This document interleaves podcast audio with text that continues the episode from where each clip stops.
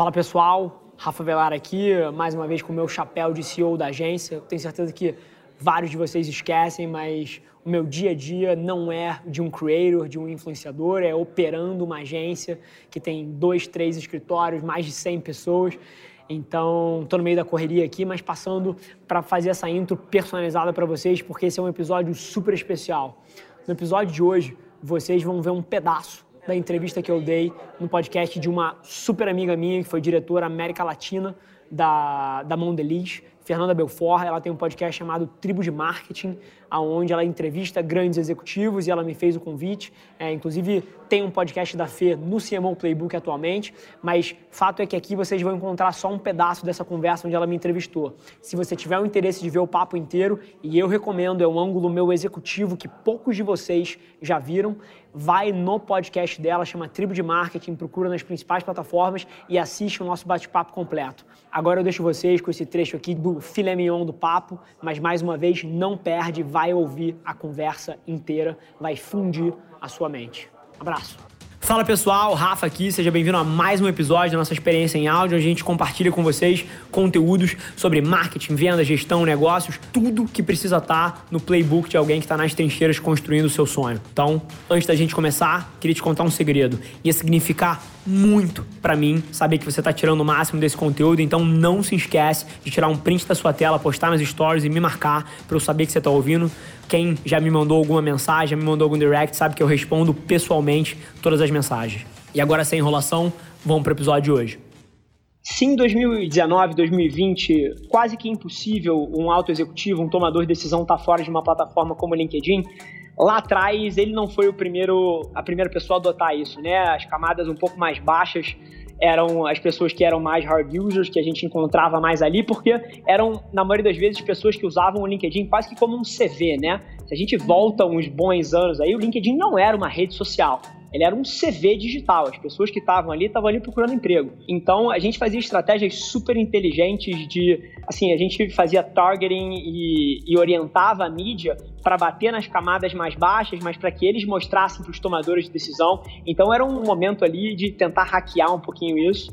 Mas eu acho que se tem uma coisa que eu aprendi é que independente da plataforma mudar, da dinâmica mudar, de surgir uma nova plataforma, se você está nas trincheiras, se você está executando, se você está metendo a mão, você sempre transporta um pouquinho desse conhecimento agregado para um novo formato de mídia. Vou dar um exemplo aqui super simples: o surgimento do, do TikTok, por exemplo, agora. É uma plataforma que está mega em alta. Para vocês terem uma ideia, eu estou postando de 3 a 5 vezes por dia na plataforma, na minha própria marca pessoal. E eu tenho certeza absoluta que o fato de que eu já entendi a dinâmica dos stories muito bem que é um formato mais rápido, mais ágil, que, que precisa de um storytelling um pouco mais potente, me ajudou imensamente a ter uma curva de aprendizado muito mais rápida no formato de mídia que é o TikTok, que sim, é diferente do Stories, mas carrega várias das similaridades do criativo. Então, assim, tudo que você faz, independente da plataforma que for existir daqui a 10, 15 anos, se você está hoje nas trincheiras, você consegue transportar esse conhecimento para frente e isso se torna super útil. Não, maravilhoso. E até aproveitando aqui para parar, né? Acho que vocês, quase todos vocês devem conhecer o Rafa na presença online dele. Mas o Rafa tem, assim, 90 mil seguidores no Instagram, né? 12 mil seguidores no YouTube. Tem uma presença super bacana, com uma produção de conteúdo incrível. Sai um estudo até, né, semana passada, na Globosat, falando quem eram, quais eram os estilos de liderança que inspiram né, a geração Z.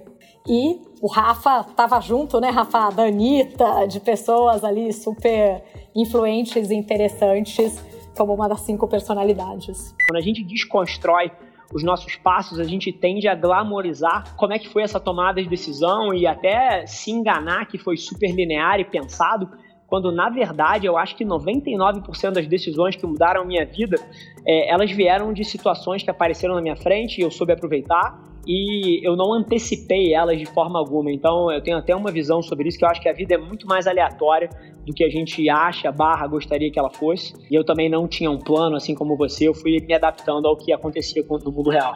Maravilhoso.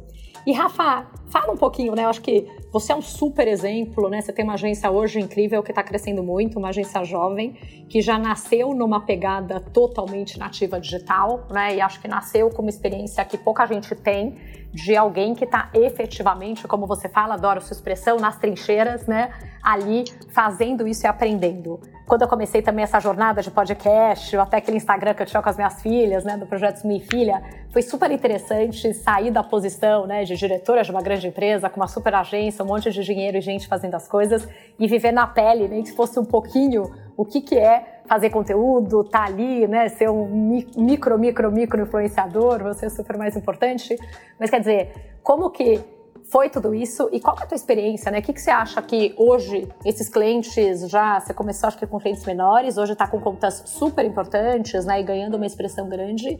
O que, que esses clientes veem como diferencial e o que, que você vê realmente né, nos benefícios de ter uma agência que já roda em ágil e já roda com essa mentalidade de nativo digital. Perfeito. Eu acho que você trouxe, trouxe um ângulo super interessante, que é a evolução, assim, eu acho que a agência ela tem evoluído de acordo com o que o mercado pede, né?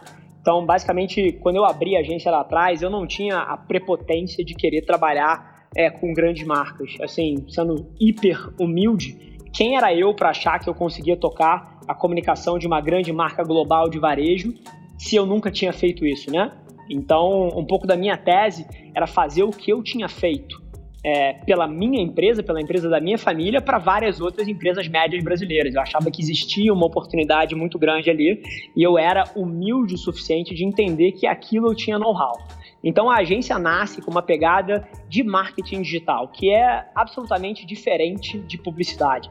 Então, a gente foi navegando esse mercado e, e, a agência cresceu super rápido nas costas disso, mas muito cedo começaram a bater lá na porta da agência peixes grandes, né? Empresas grandes com dificuldade de se transformar digitalmente no que tange a comunicação. E aí a gente começou a fazer alguns testes, começou a pegar alguns projetos e muito rápido a gente entendeu que existem alguns abismos no mercado publicitário que criam uma oportunidade grande e é em cima dela que eu acho que a gente está capitalizando e por isso a agência cresce tanto. E aí, sem querer ser polêmico aqui, mas já sendo, o mercado publicitário é um mercado com profissionais fantásticos. Eu acho que a indústria criativa brasileira é disparado a melhor do mundo. Então, assim, isso não está sobre questão. Mas até globalmente, eu questiono o modelo de negócio eu questiono alinhamento de interesse, eu questiono os modelos em cima das quais as agências giram hoje em dia. Rafa, e você está falando um pouco aí, né, de futuro, crianças, tecnologia, acho que não entrando muito na educação, porque se a gente foge do tema aqui, apesar de ser algo que, que me encanta. Encanta, encanta nós dois. Sempre, né? E daí eu acho que tem, tem lá os desafios e as formas de controlar, mas eu também sou otimista. Mas quando você olha para o futuro, o que, que você acha que esses marqueteiros precisam hoje estar de olhos abertos, né? Ou de ouvidos abertos, porque eu tenho certeza que você vai entrar em voz também. Mas conta aí o que, que você está vendo para o futuro. Perfeito. E, e, assim, Fê, eu queria talvez só continuo na linha para responder a sua pergunta, eu só queria talvez enquadrar ela de uma forma que eu acho que, que vai trazer a minha perspectiva exata, porque eu gasto zero minutos tentando prever o futuro. É, eu acho que isso é uma estratégia desastrosa, quase. Eu acho que a quantidade de pessoas é, que há 10 anos atrás anunciaram que VR e AR, e AR ia engolir o mundo e que blockchain ia revolucionar desde a é, extração de leite da, das vacas até o, o, setor financeiro. Eu acho que várias dessas pessoas. Que a gente já está vendo televisão 3D hoje em dia, com óculos Exa... na sala, que a gente, um monte de coisa que não aconteceu, né? Exatamente. Eu acho que várias dessas pessoas acabam mordendo a sua língua nessa de tentar prever o futuro. É, e é claro que parece super sexy depois, quando você, na sorte, acerta uma e você pode apontar para trás, mas o fato é que 98% das pessoas erram. Então, a minha tese, e até isso se traduz na maneira como uhum. a companhia companhia se posiciona é reagir ao que o consumidor já está fazendo. Então, assim, é, e aí você puxou o gancho de voz, aí eu acho que é um belíssimo exemplo. O motivo que a gente lá na agência tem uma unidade focada em voice tech, que cria experiências de marca para Alexa, é, Bixby, Siri e todo esse mundo, não é porque a gente está apostando no futuro, é porque globalmente as pesquisas dentro do aparelho mobile já são 50% feitas via voz. Eu vi esse dado outro dia num podcast seu, inclusive, e fiquei chocada. Não sabia Sim. disso. Cara, 50% é muita coisa, Rafa. Exatamente. E assim, então não é que a ah, voz é o futuro.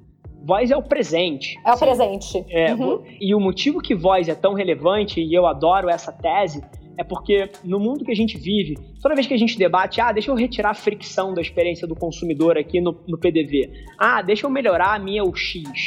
Tudo isso são táticas e estratégias para retirar tempo da equação. A maioria das coisas que a gente chama de melhorias, a gente dá vários nomes diferentes dependendo de o que você está olhando. No fim do dia, o que você está querendo economizar é tempo das pessoas. As pessoas valorizam tempo acima de quase tudo no mundo. E o que voz faz desde um podcast até um skill da Alexa, até um flash briefing, voz é tempo. E tudo que é tempo me deixa hiper animado. Eu consumo podcast há mais de 10 anos.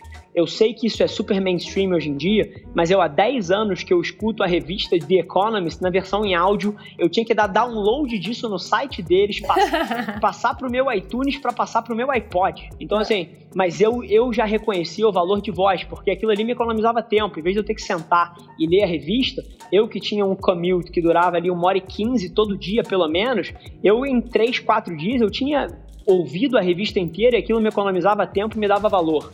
Esse foi mais um episódio da nossa experiência em áudio. E como eu já falei, eu adoraria saber que você está gostando do que a gente está compartilhando por aqui. Então não esquece, se você está tirando valor desse conteúdo, ia significar o um mundo para mim, que você tirasse um print da sua tela, postasse no Stories me marcando e aproveita para ir na sua plataforma favorita também e deixar um rating de cinco estrelas e um comentário lá, ajudando a gente a construir essa comunidade tão vibrante que move o Brasil para frente através do empreendedorismo e que fala desse Brasil que dá certo. É um prazer ter vocês comigo e a gente se vê no próximo episódio do podcast.